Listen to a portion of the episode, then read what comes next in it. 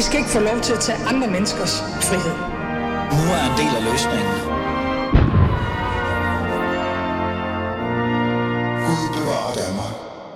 Gud bevare Danmark og også Aarhus for den sags skyld, fordi jeg sender i dag fra Aarhus, og øh, det er jo altid dejligt at komme ud til det er også på en eller anden måde, vi kalder produktions Danmark, eller udkants Danmark, eller det konkrete Danmark. Og det er lige netop det, vi skal tale om i dag, fordi i dagens første time af Alice Fæderland, der vil jeg sætte lidt fokus på produktions Danmark kontra, jamen hvad er det egentlig for et samfund, vi er i, eller er blevet til. Socialdemokratiet vil jo mene, at Produktionsdanmark er igen kommet i fokus. Deres begrundelse for det er, at midterregeringen har sat produktionsuddannelserne på dagsordenen, og vil den kommende tid prioritere dem i stedet for universitetsuddannelserne. Jeg vil gerne teste den her tese, og for at kunne gøre det, så spørger jeg forfatter Lars Olsen, som blandt andet har skrevet talrige bøger om arbejderklassen, produktionsdanmark og de uligheder, der er i det moderne samfund. Og så stiller jeg øh, også i selskab med en medvært, jeg skal nok introducere personen lige om lidt, det simple og simple spørgsmål. Hvad er det et, egentlig et Danmark, øh, altså, eller hvad er Danmark egentlig for et land? Jeg tror med, det er det, jeg vil stille. Du lytter til Alice Fæderland, og lad os komme i gang med samtalen.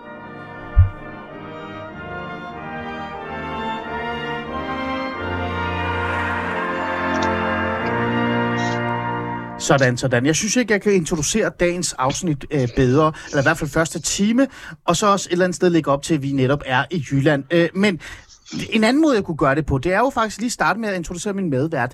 Øh, David Holt Olsen, velkommen til. Tak for det. Du er jo både en øh, god ven af Fæderlandet, men du er også en god ven af mig. Det er jeg. Det, det må jo være hårdt. Det er, det er øh, prøvelse på prøvelse.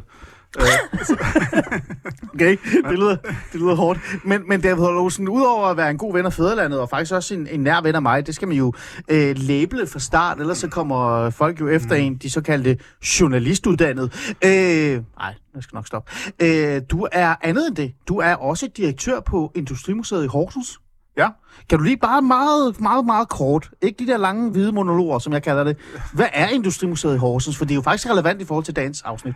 Ja, men det er jo et museum, hvor vi fortæller industrialiseringshistorie uh, fra industrialiseringens start og helt op til uh, nutiden. Mm. Uh, og vi interesserer os selvfølgelig for uh, produktionsdanmark, da det er en utrolig væsentlig uh, del af, af den fortælling. Mm. Og jo også, hvordan produktionsdanmark uh, ser ud uh, i dag. Okay, interessant. Og så er det jo i Horsens. Kan man være lidt fræk at sige, det er... Øh... Det er en smuk produktionsby. Ja, er det ikke det? Jo, det er det. det er, er det. det stadig det? Ja, det er det. Det er det jo på mange måder. Altså, Horsens har haft en enormt stor succes med at brande sig som kulturby med de her øh, store koncerter. Det har jo givet et enormt løft til byen. Det er mm, den by mm. med flest tilflyttere øh, i øjeblikket størst vækst i øh, til tilflyttere. Så, øh, så der er ikke nogen tvivl om, at den strategi har været god for byen, men i bund og grund så er der industribyen jo stadigvæk øh, dernede under, ikke? Der er stadigvæk 10.000 mennesker i Horsens, der er øh, øh, faglærte og ufaglærte, der går på øh, arbejde øh, hver dag. Mm. Okay, okay. Jeg var bare lidt nysgerrig, og jeg tænkte, det er jo også meget godt lige for lytterne at få at vide. Men David, øh, det er jo ikke bare os to, for ellers så kunne det stikke fuldstændig af, eller så ville det ja. med, og vi spillede John Mogensen-sangen og snakkede om griller, og jeg ved ikke hvad. Ja. Øh, så derfor så har vi gjort det godt og fornuftigt og relevant, og for at kunne gøre det, så har jeg dig med, Lars Olsen. Velkommen til. Jo, tak. Æ, Lars Olsen, øh, jeg ved ikke rigtigt, om øh, jeg skal sådan et eller andet sted øh, starte med at spørge, hvordan du egentlig har det. Fordi sidst du var med i, øh, i Fæderlandet, det er jo noget tid siden, der var du netop flyttet ud af storbyen. Du var flyttet, hvor var det, du var flyttet hen? Jamen, jeg, jeg er flyttet til Holbæk øh, ude på Vestjylland, og, og, og man kan sige, at Holbæk er faktisk også en by, der har enormt mange øh, tilflyttere. Men det skyldes jo også i høj grad, at, at, at husene inde i København de er blevet så dyre, mm. sådan så der er rigtig mange, der søger herud. Og, og Holbæk er faktisk også en dejlig blandet by. Der er rigtig mange håndværkere, der arbejder øh, typisk i inden af mod hovedstaden. Men nu er der jo også kommet en hel del akademikere, der så pendler ind. Mm, okay, ja, det må vi gøre noget ved. Nej, pjat til side. Øh, Lars, øh, jeg skal jo starte et sted, og vi har jo meget at tale om netop det her med produktions øh, Danmark og øh, landet, hvordan det er osv. osv. Øh, men jeg føler lidt, at for at kunne gøre det ordentligt, også i forhold til det, det, det jeg ved ikke, hvad jeg skal sige, den intro, jeg kom med i forhold til, at regeringen har lagt fokus på øh, produktionsuddannelserne, øh, så vil jeg jo starte med det politiske landskab. Øh, hvad, hvordan synes du egentlig, bare lige kort, det er ikke fordi vi skal snakke så meget politik, øh, Lars, hvordan ser det egentlig ud for dig øh, på nuværende tidspunkt i forhold til det politiske landskab? Midterregering, Socialdemokraterne i samarbejde med Venstre. Øh, det, er en, det er en speciel tid, er det ikke det? Jo, det må man sige. Altså, det er jo en helt uh, utraditionel regeringskonstellation.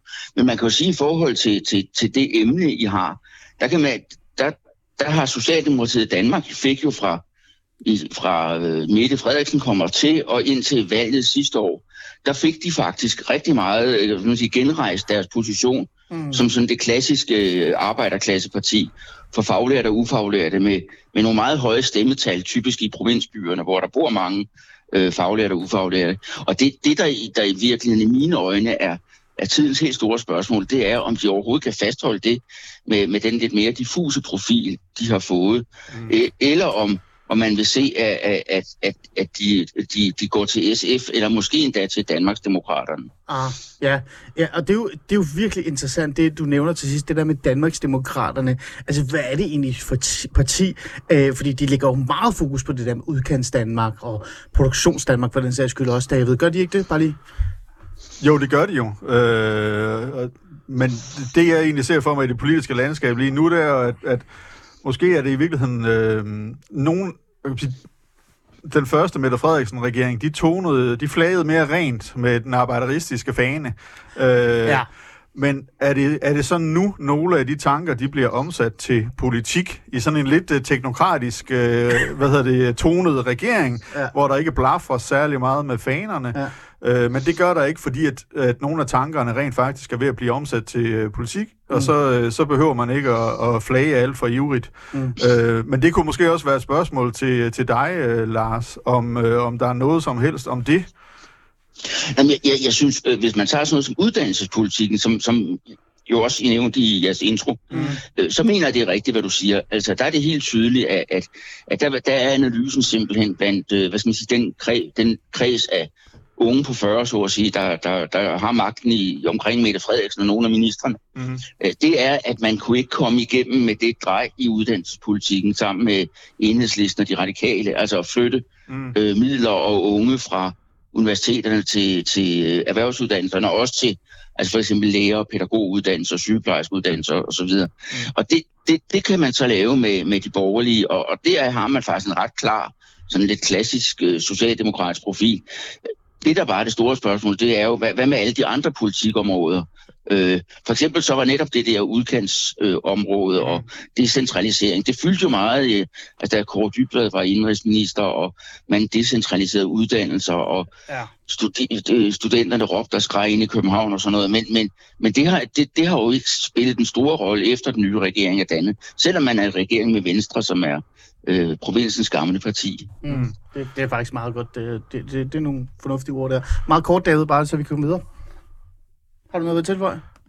Nej. Nej, jeg synes, ja. øh, Lars... Der, der er blevet sagt, ja, vi sætter os tilbage og bare nyder Lars' ord. Det er super fint. Æ, øh, det var bare også lige for at få det på plads, Lars, fordi det er jo ikke, det er jo ikke et øh, politisk kommentatordebat, vi har besluttet os for, eller samtale, øh, vi har sat os for. Men jeg synes bare, det var relevant, især fordi, bare lige som det sidste, øh, jeg synes, altså, udefra, øh, som jeg nu kalder mig selv ærligt, så synes jeg, det er lidt sjovt at se, hvordan Danmarksdemokraterne virkelig forsøger at skabe en form for deres version af arbejderisme. Altså, ikke sådan en rød en, men heller ikke en blå en, men sådan en, en, en øh, hvad er det, hun kalder det, en snusfornuftig en. øh, og det synes jeg bare er, er interessant at, at følge med i. Hvad, hvad er det egentlig for så for en snusfornuftig arbejderisme, der du, måske dukker op hos, øh, hos Inger Støjberg? Nå, vil du hvad, lad os komme videre til det, det i virkeligheden handler om. Øhm, David, vil du, øh, vil du spørge? Fordi jeg tænker, at det handler jo om den her nye bog på en eller anden måde, og så alligevel ikke. Øh, det, vil du læse det op, eller skal jeg gøre det? Altså, øh, det jeg øh, hæfter mig lidt ved, det var, at Lars havde øh, ganske glimrende øh, indlæg i, øh, i Altinget. Ja. Øh, og øh, du skriver på øh, Altinget om en ny bog, Vært og slås for, af norske Trond Griske, der er tidligere øh, topsocialdemokrat. Og han skældner i bogen mellem nærvælgere og globalvælgere. Øh, og hvis vi nu skal starte et sted øh, med den her enormt store diskussion, ikke, så kunne vi måske starte helt konkret med, hvad er forskellen på de to grupper af vælgere? Man, man kan jo sige, at, at det Trond Giske gør i den bog, det er i virkeligheden, at han, han, han så at sige får oversat en, det, det er en opdeling, der egentlig stammer fra en engelsk bog, der kom for nogle år siden af, af, af David Goodhart. Mm. Og den, der får han så at sige ved hjælp af sådan en, en opinionsundersøgelse oversat det til norsk og i virkeligheden også til dansk, kan man sige. Øh, altså til skandinaviske forhold. Og det han, han, han jeg synes, at det mest bemærkelsesværdige, det er, at han dokumenterer, at det norske arbejderparti, øh, som jo faktisk har statsministerposten i Norge, men, men som er gået utrolig meget tilbage de senere år, mm. øh, de, de, de, de, de vælgere, de ser har tabt, det er dem, han kalder nærvælgerne. Og det er typisk øh, faglærte og ufaglærte, som, som i, i med de spørgsmål, de har fået i den der undersøgelse, han har fået lavet, mm. øh, så, så er det folk, der ja, de synes, at samfundet forandrer sig for hurtigt. De synes, man skal have mest mulig national kontrol, kontrol tæt på borgerne. De synes, at dem, der bestemmer, ikke lytter til øh, folk som dem. Og de synes også, at, at, at, at der arbejdskraft fra udlandet, det er, det er en skidt ting. Og det, den gruppe, det er jo i virkeligheden også, det, det er jo lidt den gruppe, jeg i virkeligheden snakkede om før, fordi det er også dem herhjemme, som Socialdemokratiet måske risikerer at miste, og som kampen i virkeligheden i høj grad har stået om. Altså kan man sige, det var den gruppe, der gik til Dansk Folkeparti i deres velmagsdage der i, i, i tierne. Mm. Og, og det var også den gruppe, som Socialdemokratiet så, så generobrede der i, i, i, i 19 og i 22. Og det er så den gruppe, der faktisk igen kan komme i skred. Og hvis først den kommer det, så, så, så sker der altså nogle store ting i dansk politik. Æ, Lars, øh, så lad mig stille øh, det her opf- øh, opfølgende og meget simple spørgsmål i virkeligheden. Øh, øh, så du konkluderer, at den her gruppe også findes i Danmark? Altså det, for de her to grupper af vælgere, de findes også i Danmark, og det er nogen, man skal tage alvorligt? Ja, det mener jeg. Det mener jeg. Og jeg mener egentlig, at, altså, jeg synes i virkeligheden, den, den, den oprindelige analyse, som David Goodhart, øh, jeg ved, kender du den bog, David? Eller, ja, det, kan, øh, det gør jeg godt, ja. Uh, The Road to Somewhere hedder den. Ja. Og den, den, jeg synes, den giver en fantastisk øh, forklaring på, den, mm. på det drama, der er i England. Hvor, hvor han siger, at der er en, en gruppe, han kalder somewheres, altså det er dem, som Trond Gitske kalder nærvælgere. Altså ja. det er folk, der er, er forbundet med et sted. De er øh, tømmersvend, i, tømmersvend i Sheffield, eller landmand i øh, Wales osv. Ja. Og så er der omvendt de der anywheres, som, er, som udgør 20 procent af befolkningen, og som har de lange uddannelser og de pæne indkomster, bor i store byerne, og som kan leve og bo anywhere. Mm. Altså som, og, og, og det er jo i virkeligheden øh, også måske, apropos dagens emne, man kan sige, de, de beskæftiger sig med viden, de analyserer, de, de fleste af dem er akademikere, øh, mm. og de kan flytte rundt, øh, bo i forskellige lande og i forskellige byer. Og så har du omvendt øh, dem, der er beskæftiget med praktiske sysler, altså tømmerne og landmanden osv. Og, mm. mm. og det, det er ligesom den deling, han, som David Goodhart ja. han, han har, og som jeg også mener, man godt kan, kan som, som, som Giske påviser i Norge, og ja. som vi også, vi også kan se i Danmark ja. i virkeligheden. Så, så er mig spørge øh, den David, der er i mit studie. Øh, vi skal være lidt konkrete og lidt frække her, så vores lyttere virkelig kan være med. Øh, lad, os, øh, lad os lave den samme i, i Danmark. Hvem er globalisterne? Hvor bor de hen? Altså, er det dem, er det dem jeg kalder, der bor på Østerbro? Ja, eller stemmer det... radikal venstre, eller et eller andet, jeg ved ikke. Jamen, det tror jeg, det kan Lars jo i virkeligheden uh, svare Jamen, rigtig, rigtig kvalificeret på, fordi det har han skrevet en hel bog om. Uh, så, men der er ikke nogen tvivl om, at, at de, uh, vi primært bor i, uh, i de store byer, ikke? Ja. Uh, mens der er en, en del af Danmark, der, der så omvendt føler sig hægtet af. Ikke? Jeg synes jo i virkeligheden, Goodhart skillen, den er lidt den samme, som øh, den tyske sociolog Andreas Rekwitz han gør i Singulariteterne samfund, hvor han siger, at der er en traditionel middelklasse, der har konservative værdier, der føler sig øh, hægtet af af det, mm. han kalder den nye middelklasse, ja. øh, som er øh, os med, øh, med lange uddannelser, og som er gode til at positionere som unikke, og nogen, der adskiller os mm. fra, øh, fra, øh, fra, fra resten. Ikke? Og det giver os en, en enorm... Øh, øh, kulturel øh, kapital, som øh, vi kan omsætte til, øh, til høje lønninger. Ikke? Og øh, i hele det der øh, positioneringsspil, så, så taberne, det bliver ligesom dem, der ikke kan spille med der. Det bliver den ned, øh, nedre middelklasse med, med, med traditionelle øh, værdier. Ikke? Okay. Og, og, og det ser jeg da også udspille sig på forskellige måder. Det skaber utrolig stor frustration. Det er Rikvits øh, point. Ikke? Det skaber utrolig stor frustration i øh, den traditionelle arbejderklasse, at man ikke... Øh, at man ikke kan få øh, det, han kalder opmærksomhedsøkonomisk øh, øh, værdi. Ikke? Mm. Man simpelthen ikke, man bliver ikke anerkendt. Mm. Øhm. ja, ja, ja. Øh, så, så lad os tale om, hvis de så, der har vi jo konkluderet, de findes jo i Danmark, øh, hvilken partier appellerer til dem nu? Altså, jeg vil jo et eller andet sted, hvis jeg skal være sådan lidt øh, fræk og sådan lidt... Øh, simpel, så vil jeg jo sige, Nå, men jeg forventer da, at øh, de der nærvælgere, det er jo Socialdemokratiet, ikke? Øh, øh, arbejderbevægelsen og så videre og så videre. Og så globalvælgerne stadig er øh, radikal venstre, og måske endda lidt venstre for den sags skyld og så videre. Men, men sådan er det ikke længere måske. Det er sådan lidt mudret nu. Lars, lad os starte med dig. Jamen, jeg, jeg, jeg tror, man, man kan vel sige, at altså, globalvælgerne, eller anywhere, altså den, den, de veluddannede, øh, internationalt orienterede øh, grupper, altså de, de, de, de, de er jo nemlig også spredt lidt over det politiske mm. spektrum. Nogen stemmer på enhedslisten, det er måske især de studerende øh, og de unge, mm. yngre akademikere. Så er der nogen, en, en del, der stemmer på de radikale. Jeg tror også, at moderaterne, de har Øh, altså, vi mangler stadigvæk at se nogle rigtig ordentlige analyser, men, men ja, jeg tror også, at Moderaterne har godt fat i dem. Og så kan man sige, at Venstres dilemma er jo i høj grad, at de, de, nogen, en del af Venstre vil gerne have fat i de der øh, storby, øh, storbyvælgere, ja. mens andre de, øh, de er knyttet til landbruget og provinsen og i virkeligheden til det lidt mere traditionelle Danmark. Mm. Og det er virkelig det, det spænd, som både Venstre og Socialdemokratiet har indimellem. Mm, men jeg synes jo, øh, og det er jo det, jeg synes, der har været interessant, det er jo, jeg mener jo, at i 19-valget, øh, der var Socialdemokratiet et mere nærværs, øh, altså nærvælgerparti, øh, mens de nu efter øh, valget, men også måske op til det seneste valg, øh, er blevet sådan lidt mere globalvælgere. Altså, de satser der mere på øh, storbysvælgerne. De, øh, altså, jeg tror endda, jeg fik selv Kåre Dybvad Bæk, udlænding- og integrationsministeren, og også nogen, der kalder ham, hvad er det, han kalder ham, øh, det, det åndelige, øh, ved det ikke, spirituelle vejleder. Regeringsideolog. Regeringsideolog. Han indrømmede jo også, at ja, nu var det måske også lidt på tide at, at kigge lidt på de storbysvælgerne. Så øh, er der ikke sket et, øh, et skift i Socialdemokratiet, Lars? Eller er det bare mig? Øh, Nej, nej, det mener jeg helt afgjort, der, der, og jeg mener, man kan da også sætte dato på, fordi altså, ved kommunalvalget i, i 21, hvor, som Socialdemokratiet klarede overraskende dårligt, ja. øh, alle havde jo egentlig forventet, at de ville gå frem, mm. og så mistede de faktisk, øh, de gik også frem nogle steder, men, men generelt set gik de tilbage, og de gik især tilbage i de store byer. Mm. Og det tror jeg egentlig øh, ligesom hensatte partiledelsen nærmest i en lidt choktilstand i starten, og, og så var det, de begyndte at, ligesom at, at sige, jamen vi er, vi, er, vi er et folkeparti, og vi er et parti for hele Danmark, og ja. lægge stor vægt på, på, på, på storbyerne og så videre, også fordi borgmestrene i storbyerne begyndte at brokke sig.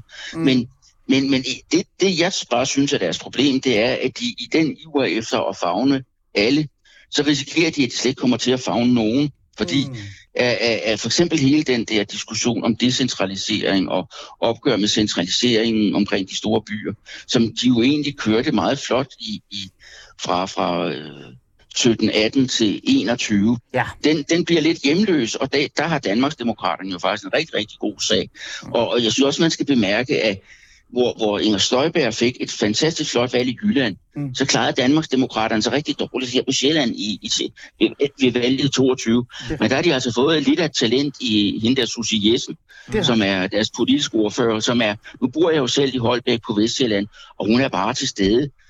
Hver gang der er en, en lokal sag, så er hun der. Og det er at gøre det øh, fantastisk dygtigt. Altså. Mm. Så, så det, bliver, det bliver en trussel. Den, der tror jeg altså, de skal, de skal tage sig lidt sammen, så at sige, mm. Socialdemokraterne, hvis de vil fastholde for eksempel Sjælland som en, en, en, en, en bastion for dem, som det var sidst. Ikke? Mm. David, har du nogle bemærkninger her, før vi går videre? Jamen, det er jo interessant at se for sig, ikke hvad det er for et Socialdemokrati, der ligesom træder ud af den her, øh, den her øh, midterregering. Midter, midterregering på et tidspunkt. Ikke? Om det øh, bare har været, man har taget midlertidigt ophold øh, der, ikke? eller om, om ja. der træder, øh, om den første Mette Frederiksen-regering, ja. den, den, gemmer sig, øh, den gemmer sig derinde. Sådan en holiday resort, de har været på, og så kommer de ud til det normale igen. Måske. Ja, og der har jeg virkelig ikke, der, der, der har jeg virkelig ikke, det, der er jeg ikke nået langt nok i min, øh, mine analyser af situationen til, hvor, hvor, det stikker, hvor det stikker hen. Ja. Men øh, det kunne være interessant at høre øh, Lars om, øh, om, hvad din fornemmelse er øh, der, ikke? Ja, tror du, Lars, tror du, de vil gå tilbage eller, til det gamle? Ja, ja, Jamen, jeg ved det heller ikke, og jeg tror heller ikke, jeg tror, jeg tror sådan set heller ikke, de er enige om det. Det er nok ja. det, der i virkeligheden er problemet. Ikke? Ja. Fordi det, det, det, du vil have, at du har en gruppe, som, som øh, så at sige, prioriterer, at det skal være sådan et magtparti, og øh, sådan, der, der har det egentlig har det lidt fint med det der lidt diffuse Øh, øh, øh, og så har du en, en mere ideologisk fløj, ja. der så at sige gerne vil vende tilbage til ja. Mette Frederiksen 1. Ja. Og det, det mener jeg er åbent, hvad, hvad, hvor det lander. Mm. Og, det, og jeg tror også, det afhænger lidt af, hvad, hvad, hvad sker der egentlig? Altså, regeringen sidder jo nok et år eller to mere, ikke? Og hvad, hvordan bliver de en succes, eller bliver det... Hvordan ser man på dem om nogle år? Det, det, det tror jeg virkelig bestemmer meget af det. Mm. Ja, spændende. Øh, vi skal lidt videre, medmindre du har en eller anden lille sjov ting, du lige vil sige til sidst, David. Du har altid gode monologer gemt i dig. Det kan Ja. jeg se på dig. Ja. Jamen, den, øh, den forsvandt. Den forsvandt, okay.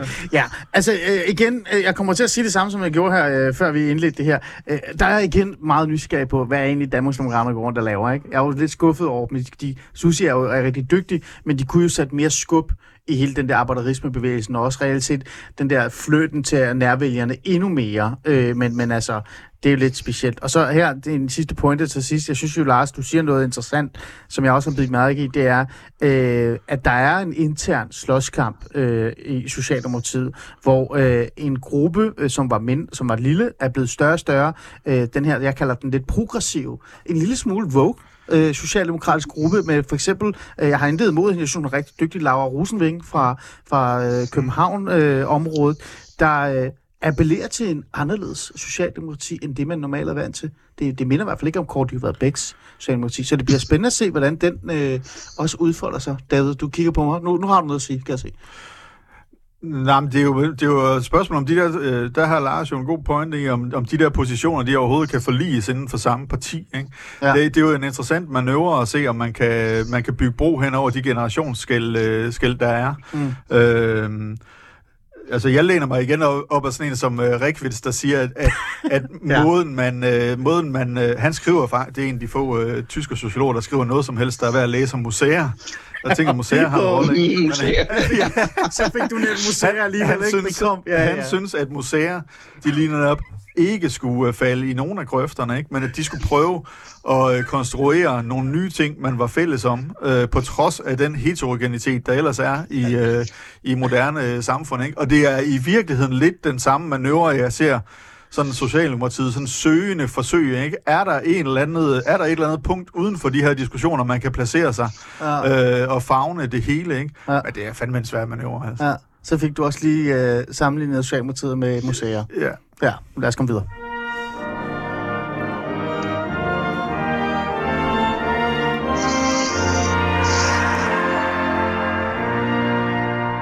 Du lytter til Fæderlandet, og jeg har min medvært, gode øh, ven, og også en ven af Fæderlandet, David Olsen, med i studiet Industrimuseum. Øh, direktør, herredirektør. Øh, David, jeg spurgte dig, før vi gik på, er du egentlig be, er du begyndt at bede folk om at kalde dig herredirektør? Nej, det er jeg ikke. Vi er meget uformelle. Det, øh, det vil slet ikke, det vil Det slet er ikke gå. det er vil ikke særlig arbejderistisk, synes det, jeg. Ja, det synes jeg lige nok. Det er, det er. det kan godt være, det er det modsatte.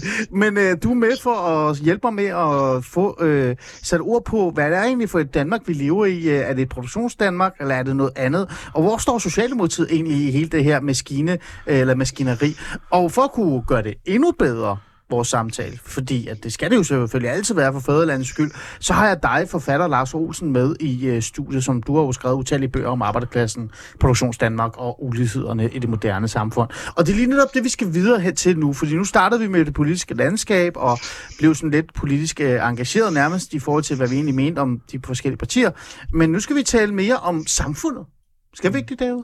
Altså, sådan, hvad er det egentlig for et øh, samfund, vi står med? Øh, vil du lægge ud og, og stille det gode spørgsmål til Lars? Jamen, det, øh, det, det kan jeg godt, og det er noget, jeg, det er noget, jeg selv har gået og tumlet med, Ja. i, øh, at, at give, øh, give nogle offensive bud, ikke? fordi at, der er jo det sjove, ikke? at jeg er selv jeg er født i 1980, og øh, jeg er opvokset med den der sådan helt faste samfundsvision om, øh, vi levede i et videnssamfund. Så det, der var vigtigt for mig, øh, det var... Øh, Altså, dels så sagde mine forældre, at man skulle gøre lige, hvad man havde lyst til. Ikke? Der var sådan nogle reminiscenser af ungdomsoprør i det, ikke? At forfølge øh, sine drømme, Ja, ja. og øh, endelig ikke læse noget, der fører til, øh, direkte til beskæftigelse, men gør direkte, gør, hvad man havde Gør det lyst modsatte. til. Ja, gør det, gør det modsatte, ikke? Ja. Øh, så det var først, da jeg var øh, langt inde i min universitetsstudier, da jeg valgte at læse historie, ikke? At det øh, på et tidspunkt lige pludselig slog ned i mig, hov, det skal også føre til et eller andet, det her. Øh, så satte der en mild form for panik ind, ikke? Ja. Men, men samtidig så var vi ligesom også rundet, altså min generation, vi var rundet af sådan en, en øh, altså et, sådan kognitiv kapitalisme, øh, som jo i virkeligheden påstod, at den havde vores selvrealisering på æren. Ikke? Ja, så ja. de, proje- de øh, produkter, vi omgav os af, om det så øh, enten var øh, produkter, der havde noget med forbrug eller antiforbrug at gøre, ikke? de var ligesom forklædt øh, som nogen, der kunne understøtte vores identitetsudvikling. Mm. Og det var også løftet, at det kunne arbejdet altså også gøre, og det Mm. burde det gøre. Ikke? Mm. Så man kunne realisere sig selv en til en gennem, øh, gennem sit arbejde. Øh, og de her sådan, øh, feberdrømme, de stod sådan aller, aller øh, hedest i nullerne, ikke? Med, med Richard Floridas visioner om det kreative vidensarbejde, som Ja. ja. foregik i sådan nogle øh, barista- og bordtennis-faciliterede Ja. ja. Haggisack. storrumskontorer. Haggisack. Ja, Haggisack. Jamen inspireret ja. i noget, noget, det, noget af den udvikling, man så i Silicon Valley Ja. ja. i, i de år Præcis. og i årtiet op til. Ikke? Jo. Og jeg tror jo på, at den tidsorden, der ligesom hersker, når man øh, på den er i sin formative år, som jeg var der i 20'erne, der var jeg i 20'erne i 0'erne, ikke? de brænder sig fast i en, som et eller andet sådan løfte om fremtiden. Ja. Og øh, det blev jo fuldstændig smadret i, øh, i det næste årti. Da jeg først kom ud på arbejdsmarkedet, ikke? så kom jeg ud til finanskrig, eller finanskrise, og så kom der krig, og så kom Trump og Brexit og corona Ja. og afglobaliseringstendenser. Ikke? Mm. Øh, og øh, det var slet ikke den der, øh, den der vision om, øh, om selvrealisering gennem øh, kreativt vidensarbejde. Det var jo ikke det, der mødte min generation, når vi kom ud på arbejdspladserne. Nej. Øh, og, øhm, og det løfte, det forsvandt sådan stille og roligt. ikke? Så, så det har jo resulteret i, at, at en, øh, en større del af min generation, vi går sådan lidt halvt desillusioneret på arbejde, ikke? fordi vi synes ikke, det var det, vi blev lovet. øh, og det var det, jeg synes, der var så sjovt ved at læse øh, øh, Kåre Dybvad Bæks øh, nye bog om arbejdets land, ikke? fordi at, den ser jeg jo, den læser jeg som en slags... Øh, inspiration til at rekalibrere øh, vores forventninger til, hvad arbejdslivet det ja. egentlig skal, skal bringe os. Ikke? Ja. Øh, og det er jo sådan noget, der foregår samtidig med, at den her, øh, samtidig med, at produktionsdanmark ligesom bliver masseret ind i, øh, hvad det egentlig vores- er, for, er for et land, vi, øh, vi, øh, vi Ja. har. Ikke? Og, Så- eller hvilken land vi burde også være, eller øh, burde udvikle os til mennesker til, ikke? Fordi hvor, Jo. hvor vi før i tiden var sådan mere, vi et videnssamfund. Øh, det, jeg ved ikke, det er bare min tese, vi er et videnssamfund, og vi skal være gode på brain power, som man kalder det på i The Economist, som jeg læser tit. Øh, samtidig med, øh, at vi kan være det, så kan vi altid købe os til det der håndkraft-ting. Altså, vi kan købe det fra Kina, vi kan købe det fra Polen. Vi behøver ikke at beskæftige os så meget med det, øh, med det, man gør med hænderne. Det kan vi få udefra. Nu skal vi bare være kloge. Men, Ja, det er jo- men, det men det er jo ikke den, det, det, det- det findes ikke længere. det er Altså, den- det, den, det er er blevet den- udfordret nu, Det ikke? er den, der stille og roligt er død. Ikke? Jo, Og- præcis. Men hvad er det så for et samfund, vi egentlig lever, øh, lever ja. i nu? Ikke? Ja, og det slås du med hver aften. Øh, David, du kan blive med i lang tid, men lad os lige smide den over til Lars. Øh, Lars, er den her magt, eller den her, øh, ikke magt, den her kamp inde i David, som, som kører dagligt, kan man, han bliver helt rød i hovedet, når han nævner det, og man kan, man, man kan se utrygheden dukke op i ham. Er det noget, du kan genkende selv, øh, øh, Lars?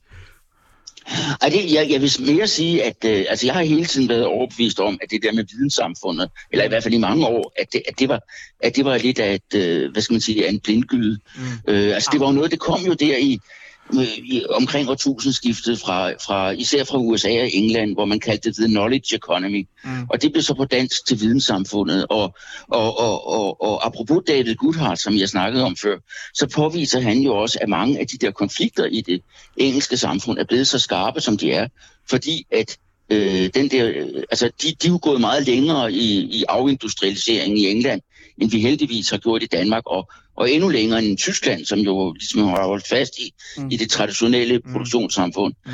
Og, og, og, og det er i virkeligheden blevet et meget, meget polariseret samfund, det engelske, fordi du på den ene side har de, den kreative klasse, der øh, og anywheres, der har gode job og, og udvikler idéer og, og, og lange uddannelser og tjener godt, og, og så har du en, en usikkerhed i arbejderklassen, som du ikke havde tidligere. Altså hvis du skal sætte et billede på, så kan du sige, at de der velorganiserede mine- og industriarbejdere med stærke fagforeninger og gode lønninger, de er blevet afløst af sådan en usikker gruppe, der må hudle sig igennem sådan nogle de får job i, og, i som vagter, og nogen som øh, øh, bartender, og nogen som øh, øh, øh altså hjælpere for den kreative klasse. Det som Ja. øh, Richard Floyd har kaldt serviceklassen. Ikke? Altså, de, de, og, og, heldigvis nåede vi ikke dertil i Danmark. Men, men, men, men vi, vi har remediet, vi, vi begyndte at, at smage lidt af det. Mm. Og derfor synes jeg, det er rigtig vigtigt, at vi siger, at Altså, Danmark i dag er et videns- og produktionssamfund. Mm. Altså, vi er ikke det gamle industrisamfund, fordi viden spiller en større rolle, men vi er også et produktionssamfund, fordi vi stadigvæk har et meget stort produktionsdanmark, som er helt afgørende for vores økonomi. Mm. Jeg var, jeg var for et par år siden ude og besøge øh, en virksomhed, der Kamstrup, der ligger lige ude for øh, Skanderborg, der laver måleapparater, mm. øh, og ude og se produktionen øh, derude. Og det, det er jo meget interessant sådan ud at komme ud og få nogle konkrete billeder på, hvordan øh, moderne industriproduktion den ser ud. Ikke? Den er ret højteknologisk og jo også øh, ekstremt øh, vidensbaseret. Ikke? Så når de lå i Skanderborg, eller Skanderborg, som Mm. det jo hedder, øh, øh, Ja, ja. Så, øh, så var det jo, fordi det var vigtigt for dem øh, at kunne rekruttere kandidater fra universiteterne. Fordi deres måleapparater, de blev kopieret øh, i løbet af, jeg mener, leve, de sagde, at levetiden på dem var et par år, ikke? så var teknologien sådan set konkurreret mm. af andre. Så der skulle bare være fuld gang i forsknings- og udviklingsafdelingen hele tiden, for øh, hele tiden at være foran. Ja. Ja. Øh, men det er jo lige et meget godt billede på, altså, de, de mangler også faglært arbejdskraft øh, derude, ikke? Mm. Men det er jo et meget godt billede på øh, i Danmark, hvor, øh, hvor det ligner både er et videns- og et produktionssamfund, og de to ting jo i virkeligheden er to øh, sider af samme mønt. Mm. Den produktions øh, Danmark, det blev bare talt alt, alt, alt for meget ned på et tidspunkt, hvor man havde sådan en radikal øh, fortælling om, hvordan videnssamfundet det, øh, det øh, så ud, og hvordan det kom til at se ud. Ikke? At den der adskillelse af produktion og øh, vidensudvikling, at den i virkeligheden også øh, kom til at hindre noget af den innovation og noget af den kreativitet, som, som vi jo rent faktisk lever øh, af også. Ikke? Mm. Øhm, Ja. Men der er jo stadig, der er sådan noget, jeg synes, der er interessant. Det, er jo, det nævnte du for mig, jeg læste også op på det bagefter, det er, øh, Lars, du nævner jo, selvom du siger, at der er en form for, det er jo det, som jeg forstod det, at der skal være, og der er måske en form for balance, så øh, i, i forhold til viden og øh, arbejder, eller hvad hedder det, produktion, så skriver du stadig, at den her nye vidensøkonomi i hvert fald, eller hvad man kunne kalde den, den skaber alligevel en form for stor utryghed i den nedre halvdel af samfundet. Altså, hvad, hvad, hvad er det for en utryghed, og hvor kommer den til udtryk, mener du? Ej, ej det, altså, det, var, det, var, det var et citat fra David Goodhart, mm. og det er, jo, det, er jo, det er jo i England har den skabt en enorm utryghed, men jeg mener også godt, man kan sige, at vi har fået lidt af det herhjemme. Altså, hvis man tager sådan noget som øh, øh, østarbejdere, så er det jo ikke, Ja, ja, altså, ja. det er jo ikke, det er jo ikke akademikerne, der mærker, at øh, deres lønninger bliver øh, øh, underbudt af polakker og rumæner, men det, men det er øh, håndværkerne for eksempel, ikke? Mm. Og, og, og øh, også øh, altså, mange af de ufaglærte job i Danmark, som, som tidligere blev taget af, af, af, nogle af de danskere, der måske ikke øh, altså var så så videre, Mm. de er blevet overtaget af udlændinge og så videre. Så, så jeg mener, du, man kan sige noget af det, har vi mærket, men u- heldigvis uden, at det er gået lige så langt som i England. Mm. Altså, og, og også af den grund, at, at hvis man kigger på den danske arbejderklasse i dag, nu har jeg jo været, jeg har, jeg har jo været med til at skrive den bog, der hedder Rige børn leger bedst, Præcis. hvor, ar- hvor arbejderbevægelsens erhvervsråd går tilbage og siger, hvordan, altså vi, de første tal, store talserier, de er fra 87, og de sidste, de er så fra nogle år siden. Og det man kan se, det er jo også, at arbejderklassen, som stadigvæk er langt den største gruppe, den, den var overvejende, uf- der, der var rigtig mange ufaglærte tilbage i 80'erne, og i dag er flertallet i arbejderklassen faglærte. Mm. Men, og, og, og, og nogle af dem bliver presset af polakkerne, men især de ufaglærte, de bliver presset rigtig meget af østarbejdere, og for så vidt også flygtninge og indvandrere. Og derfor så opleves de der problemer med, med dem, der kommer udefra, også meget voldsommere for de grupper, end det gør for de bedre stillede grupper. David? Det tror jeg, det er rigtigt. Og det, jeg tror, øh, det er rigtigt. Altså, jeg frygter, at der opstår sådan en boble igen, ikke? Altså, hvor den der videns, øh, videnssamfundsvision, den, øh, den øh, at der er ligesom mange, mange af sådan nogle akademikere som mig. Ikke? Jeg kan huske på et tidspunkt, der, nu starter lige et andet sted, fordi på et tidspunkt, der underholdt jeg med et festtrik, jeg havde lært af Lars Olsen. Altså, er Lars Olsen, Lars Det, Olsen. ja, det, ved- du, ved, du, ved, Lars. ikke, du ved ikke, du havde lært mig det, Lars, men jeg Ja. læste i en af dine bøger, at du, no, at du nogle gange spurgte folk øh, om, hvor mange procent af danskerne, de mente, der var akademikere. Ja, ja, ja. ja. Øh, ja. Og hvordan gik det, når du gjorde det? Jamen så, øh, når jeg ligesom, når jeg gjorde det i uh, selskaber, hvor uh, der var mange ligesom mig selv, der var akademikere, ikke, så skød folk jo på 20, 30, 40, 50 procent. Jeg kan sikkert være der omkring, ikke? Og jeg mener, hvis jeg ikke husker helt forkert, det var 9 procent, du skrev i, i en bog for, for en, en, en 10-15 år siden efterhånden, Lars. Ja. Øhm, Jo, og i dag er det sikkert 12 procent måske, eller sådan noget, men Ja, det er det- et lille bitte mindre tal, ikke? Ja, det er deroppe, ikke? Ja. Øh, men at der, er der er sådan en særlig blindhed der, som, mm. øh, som, som jeg egentlig godt kunne se øh, komme op igen. Ikke? Altså, nu har vi haft det her, nu har vi haft en 10-15 år med det her, øh, synes jeg, utrolig velgørende øh, korrektiv til den der videnssamfundsfortælling, hvor man prøver at få masseret Produktionsdanmark ind som en del af den øh, fortælling. Men, øh, men altså, men jeg kunne godt være bekymret lidt for, at der, der kommer, øh, der kommer en, en modreaktion til, øh, til, øh, til, til den fortælling, mm. der ligesom vil hæve det videnssamfundet igen, ikke? på den der lidt mere radikale nullermåde. Ja. Som sådan et eller andet sted kommer til at modarbejde det, som regeringen er i gang lige nu, og Socialdemokratiets godt drømme om, om at sætte produktionsuddannelser, for eksempel, øh, hvis vi skal tage noget konkret politik, det der med, at man gerne vil skære ud universiteterne, ja. og så skal I, altså det kan give et bagslag, der gør, at, at man nærmest går til valg på at modarbejde produktionsdanmark. Det kunne jeg godt se for mig. Ja. Men det det, ved jeg ikke, hvordan Lars øh, han, han ser på det. Om der er et mobiliseringspotentiale der. Jamen, jamen, jeg tror, der er et mobiliseringspotentiale for, hvad skal man sige, mindre partier. Altså, det er jo helt tydeligt, at de radikale, når de taler om, at de ja. taler til den unge generation, så taler de til de universitetsstuderende. De taler ikke absolut. til dem på erhvervsskolerne, vel? Nej, Nej, nej. Øh, og, og, og, og, men omvendt tror jeg, jeg tror ikke, jeg tror, hvad skal jeg sige, de, de store toneangivende partier, og både Socialdemokratiet og Venstre, og for også Moderaterne, der har altså alle de store partier virkelig købt den der med, at vi er nødt til simpelthen at få nogle flere øh, faglærte, og derfor er vi nødt til at styrke erhvervsuddannelserne. Mm. Og det, det, den dagsorden, tror jeg, vil holde sig i, i pænt lang tid. Simpelthen også fordi, altså politikerne siger det, men, det, men man har jo ikke fået tallene til for alvor flytte sig, og det vil sige, at vi, vi står virkelig på en brændende platform med mangel på, på faglærte, ikke? Det er sjovt, fordi vi har jo, vi har jo på, vi arbejder lidt med den dagsorden her på Industrimuseet, også hvor vi har sådan et projekt, vi kalder i samarbejde med en lokal fond, der hedder NCO Horsens, der gerne vil inspirere øh, unge mennesker til at læse, øh, eller til at interessere sig for øh, naturvidenskabelige uddannelser.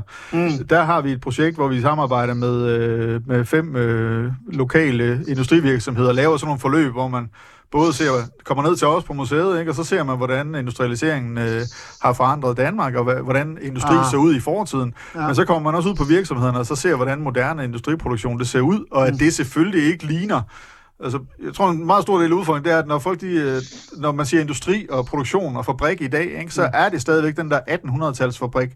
Rigtig mange mm. mennesker, de går rundt Altså, de med går rundt tror på. Der står Ja, folk... det er øh, dampmaskinen med remtræk, og det er arbejdsulykker, og det er børnearbejde, og det er sådan helt den der... det? Det, Altså, det tror jeg. Det altså, tror jeg, jeg tror at mere, det er sådan en... Øh, når du spørger mig, jeg, jeg kan ikke lade være med at tænke på sådan noget, du ved, så står der en masse damer, øh, eller øh, mænd i sådan nogle lange rækker og samler ting, eller ja. slagter ting, eller sådan Ja, ja. noget, eller sådan, øh, sådan noget men det, men det er fordi industrihistorien, den ligesom har fået en tendens til, når den bliver fortalt af vores dannelsesinstitutioner, når den bliver fortalt i undervisningssystemet og på Ja, museerne ja. og, og at det er, ikke? Så er det øh, sådan en, det er en historie, der slutter med kriserne i 70'erne, aller, aller senest. Ikke? Ah. Hvis den ikke allerede slutter med kanslergade for livet, øh, hvor Danmark det overgår til at blive et velfærdssamfund, og så bliver det i historiefortællingen sådan lidt diffust, hvad fanden det egentlig er, vi lever af. Ikke? Mm. Og det, øh, der tror jeg i virkeligheden, der er en enorm stor dannelsesopgave, som øh, vi har også et projekt med Produktions Danmark sammen med Arbejdermuseet, om ligesom at prøve at løfte den dagsorden som dannelsesinstitutioner, og så inspirere dannelsesinstitutionerne øh, landsdækkende til at fortælle nogle nye industrihistorier. Hvad var det egentlig, der skete fra 1980 og frem til i dag? Hvordan ser moderne industriproduktion øh, ud, og hvordan adskiller det sig fra den der 1800-talsfabrik, som vi går rundt med op i hovederne? Ikke?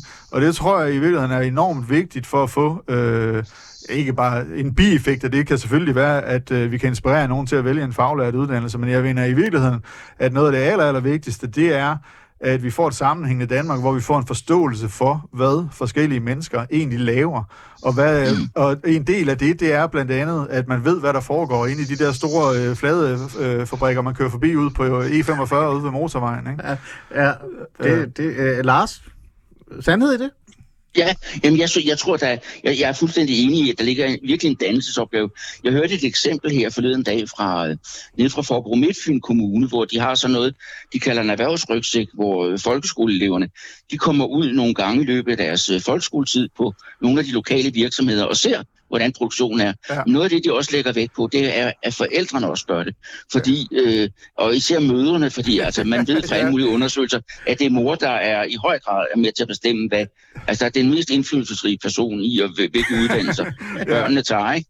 Og, og, og, og møderne skal simpelthen have et andet billede af, hvad der foregår på en produktionsvirksomhed. For det er jo noget andet. Altså hvis jeg også skal sætte et billede på, Mm. Så var jeg nede, jeg var nede på Linak, nede på Als her, øh, øh, sidste, for nogle år siden og lavede en reportage dernede fra. Mm. Og når du ser sådan en, en, en virksomhed med et par tusind ansatte, de laver sådan nogle små motorer, man bruger i hospitalsenge og i hæve-sænkebord og sådan noget. Det er faktisk, altså, så, så er det jo helt fantastisk at se den der, altså i den ene ende af hallen, der sidder der hundredvis af ingeniører og udvikler nye måder at lave små motorer på. Mm. Og i den anden ende af hallen, der står der nogle 3F'ere og øh, laver noget, den fysiske samling af mm. forskellige ting. Så kommer der en ordre op på computeren, hvor de skal lave nogle, øh, øh, hvad hedder det, øh, nogle, nogle bordben mm. til Frankrig. Og det, det har de en halv dag til, og så bliver der, øh, noget af det bliver lavet af robotter, noget af det bliver lavet af 3F'er, robotter, når 3F'erne arbejder sammen, og så i løbet af den halve dag, der får de lavet det antal øh, øh, bordben, de skal, mm. og så kører der en bil til Frankrig med det, og så kommer der en ny ordre op på computeren, og så går de i gang med det, ikke? Jo, Og samtidig sidder de der ingeniører ved siden af og, og udvikler nogle nye ting. Ja. Så det er virkelig robotter og arbejdere og ingeniører mm. i, altså under samme tag. Ikke? Ja. Og, det, og der, er, der, der er fuldstændig rent. Ikke? Du kan nærmest slikke gulvet, uden at der vil ske noget af det. Ja, det ligner sådan en hospitalsgang, ikke, Ja. når man er ude, i, ude på Ja. moderne Og det er den øh, balance. I begge to siger, at der er ekstremt vigtigt på en eller anden måde at oplyse, informere og forklare øh, danskerne og møderne for den sags skyld, at det, at det er det, der er den moderne, altså det moderne produktions øh, Danmark. Altså det er den balance. Ja, der i hvert fald er, øh, hvad kan man sige, at den der, øh, den der forestilling om, at det er bare øh, fysisk nedslidende arbejde, der foregår derude, og der ikke er noget vidensbaseret overhovedet ja. øh, ved det arbejde, der foregår i produktionshælderne. Ikke? Ja. Og det, der, det er i virkeligheden det der meget kategoriske skæld mellem øh, videnssamfund og produktionssamfund, som jeg tror måske er en lille smule kon- kontraproduktivt. Ikke? Mm. Så hvis et produktionsdanmark sag udelukkende er at slagte universitetsuddannelserne øh, mm. for at få, øh, få øh, erhvervsuddannelserne løftet, så kan det godt blive lidt giftigt, fordi man er faktisk også øh, afhængig af, at vi har nogle gode, øh, gode øh, universitetsuddannelser. Men der er også en eller anden øh, generøsitet, der er nødvendig fra hvad kan man sige, videnssamfundets øh, defensorer, ikke? at Ja. det ikke bliver for defensivt, og at man anerkender, at, øh, at det produktionsdanmarks ben der, det blev altså talt alt, alt, alt for langt øh, ned i en, øh, i en lang periode, ikke? og det skal der være plads til igen. Så videnssamfundets øh, højtuddannede, vi blev, vi blev i 20 år ophøjet til de store helte, ikke? Så øh, nu skal, der, nu skal der være plads til, til flere helte i sådan moderne Danmarks billede. Ja. Så, altså, så, så bare så med, det er ikke fordi, der, der skal være sådan en form for, øh, I var helte dengang, nu er de nye helte produktions øh, Danmark. Det, det er en balance. Igen, det er det, det, du siger. Det, er Der, det, der, der, der er flere, ja. Der er flere. Ja. Ja, okay. Øhm, interessant. Men altså, prøv at høre. Øh, vi skal jo tale om Danmark, det har vi jo begyndt at gøre, og hvad det er for et land og så videre, men vi skal også lige tage nogle af udfordringerne op, og det synes jeg, vi skal gøre nu, fordi jeg sidder her og synes, at alt det, I siger, er fantastisk, og jeg, jeg synes, det er interessant, men jeg kan heller ikke lade være med at tænke øh, realisme og øh, øh, progress ind. Så det gør jeg nu, lige om lidt.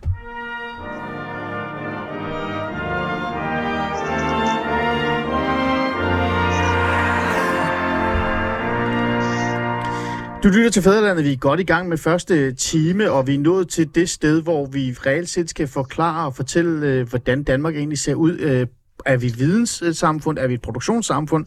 Er vi en, øh, altså, er vi sådan en balance, hvor vi begge ting er lige vigtige? Det vil jeg mene, men så er det godt, jeg har dig, David Holt Olsen, i studiet, og dig selvfølgelig, Lars Olsen.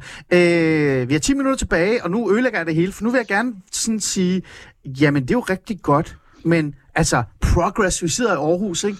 Altså rethink og være progressiv og sådan nogle ting. Jeg har også en anekdote. Det er ikke fordi, jeg siger, at den her virksomhed decideret går efter udlandsk arbejdskraft, men det er jo den virkelighed, der også er i det. Jeg var for nogle år siden, øh, eller jeg tror det er halvandet år siden, ude til reception, øh, afslutningsreception, og der fik jeg i den anledning lov til at se Therma øh, i, øh, i, hvad hedder det, i Aarhus. Vi kan så tage, der er mange, der gerne vil tale om termer, men det er ikke det, vi skal tale om. Det er ikke politisk termer, det er bare arbejdsplads. Og jeg synes, at du netop var det, I nævner, det var en, altså en god mix af ingeniører, højt uddannede, der sidder og specialiserer sig inden for meget, meget øh, svære områder, øh, arbejder innovativt og udvikler. Øh, men så er der en masse øh, produktion, der er lige ved siden af, sådan, lige sådan en glasrude. De kan nærmest kigge ind til hinanden. Og der står en masse søde, dejlige thaidamer og samler ja. Ja. og, og er effektive og innovative. Der står også danskere, men det er udlændinge, der står der. Og jeg kan ikke lade være med at tænke, Lars, øh, er vi ikke egentlig ikke også på vej ind i et samfund, øh, fordi politikerne taler om, at vi mangler arbejdskraft, vi skal finde flere, der kan komme udefra, vi skal hente arbejdskraft fra Pakistan, fra Indien, gud og ved hvad. Er vi måske ikke også ind i, i, i, i en, en fremtid, hvor øh, produktionen måske alligevel ender i Danmark i hænderne på udlændinge, og arbejderne, den danske arbejder, står udenfor, og der er ikke plads til dem? Jamen det, altså, det, er jo det, det, må, det er jo det, vi skal undgå. Og der kan man jo sige, altså også hvis jeg skal knytte an til noget af det, David sagde før, så, så vil jeg sige, der er jo simpelthen den udfordring i praktisk politik, at at den der universitetsmodel, vi har i Danmark, den er enormt dyr. Mm. Altså, den, øh, øh, man, man sagde jo fra politikerne, at 25 procent skulle have en akademisk uddannelse. Det var sådan et mål for skiftende regeringer. Jeg, jeg tror, det er 28 procent, der får det nu. Og samtidig så har vi i Danmark verdens bedste SU-system. Ja. Og det gør jo så bare, at det er enormt dyrt. Og det, det er jo derfor, politikerne er pisket til at skære noget toppen af, af søgningen til universiteterne. Så jeg er, helt- jeg er helt enig i, at vi har brug for ingeniører og højt uddannede osv.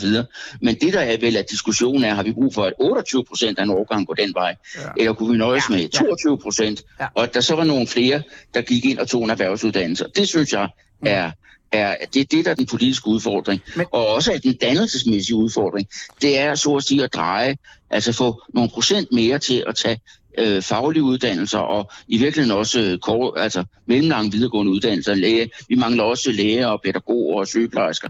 Mm. Og så og omvendt skære lidt af toppen af universiteterne. Men Lars, nu udfordrer jeg lige lidt. Ikke? Prøv at hjælpe mig. Det her det er et tænkt eksempel. Det er ikke fordi, jeg, jeg, jeg tror, eller jeg ved, om det her det kommer til at ske alligevel. Men politikere er politikere, og politikere vil gerne genvælges. De vil gerne appellere til deres vælgere. Og hvis der alligevel kommer til at være en modvægt af vælgere, eller en modstand fra øh, mor og resten af samfundet omkring det her med, at nu skal vi skære universitetsuddannelserne i videnssamfundet. Øh, hvis de sidder der og tænker, at det her, det er måske, det kan godt, det kan godt gøre lidt ondt på os alle sammen, og altså, vi kan jo alligevel hente produktionsområdet øh, hjem fra Pakistan og Indien. Hvorfor skulle de så ikke altså, gøre det? Altså, hvor, øh, vil der ikke på et eller andet tidspunkt være en fristelse, som netop allerede er nu? Altså, jeg har jo set Liberal Alliance, Venstre og Socialdemokratiet, nærmest SF også endda, være øh, stor fan af, at vi skal hente arbejdskraft udefra, fordi vi kan ikke vente. Øh, øh vil den her, øh, den her fristelse, vil den ikke måske øh, være for stor på et tidspunkt? Nej, det tror jeg ikke. Altså, jeg tror ikke, at du får en masse bevægelse til forsvar for, at, at man skal have endnu, altså at, at man overhovedet ikke må skære på universiteterne. Det er jo gået meget godt. Altså, de der studenter og demonstrationer, der har været, har jo ikke samlet ret mange, og altså, det er virkelig ret begrænset.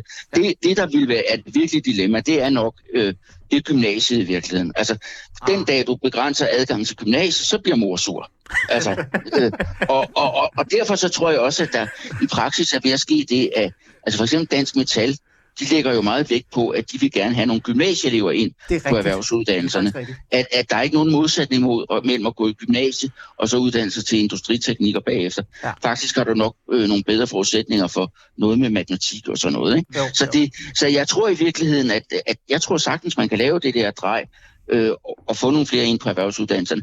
Det handler mere om det med, om at få forældrene til at forstå, Mm. hvorfor at det er, det er, hvorfor det er, er, okay. er, er, er fint, og så handler det om at investere nogle flere penge i erhvervsuddannelserne. David, øh, mine, øh, mine antagelser, teser.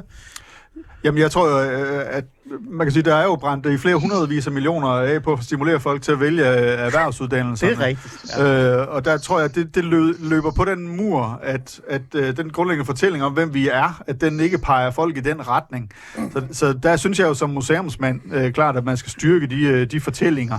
Øh, Send flere penge til det, David. Det er det, du siger. Ja, det ikke, ikke nødvendigvis, men øh, det, de kunne nok fordeles lidt, øh, lidt, Ja. ja. lidt ud, ikke? Men, øh, men, øh, Ja. men, men der er et eller andet der, hvor man bliver ved med at løbe panden mod en mur, mm. øh, fordi de der grundfortællinger om, øh, hvem vi er, mm. de, de stadigvæk ikke helt øh, rummer øh, produktionen. Ikke? Mm. Der, der har man måske grebet det sådan en smule... øh, Jeg kan se, mange af disse skoleforløb, der, øh, der bliver lavet, de, øh, de er tit rundet af, øh, at man vil have unge mennesker til at interessere sig for naturvidenskab og øh, stem- og steamkompetencer og alt rigtigt, det her. Ikke? ja.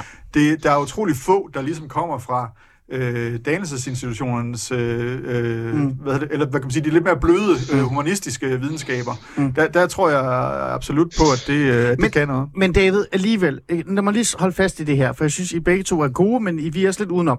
Nu spørger jeg lige dig først, David. Nej, det gør vi ikke. Jamen, det kan godt være. Det, det, det kan godt være, det er bare mig.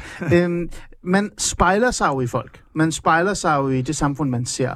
Og hvis vi står i et samfund, hvor vi, øh, altså, selv, altså alle nærmest gerne vil øh, satse på produktionsområdet, øh, produktionsuddannelserne, øh, styrke produktionsdanmark, have flere, der reelt set bliver øh, den gruppe, øh, men alligevel ikke kan vente nok, og derfor henter arbejdskraft udefra, så de kan gøre det imens, mm. så spejler man sig jo i det samfund, og, og der vil der jo så være unge øh, mor og andre, der vil stå og kigge og tænke, Ja, ja, men alle vores håndværkere er alligevel polakker, alle vores øh, servicemedarbejdere øh, er fra Pakistan, øh, og så videre, og så videre. Så hvorfor uddanne mig til det?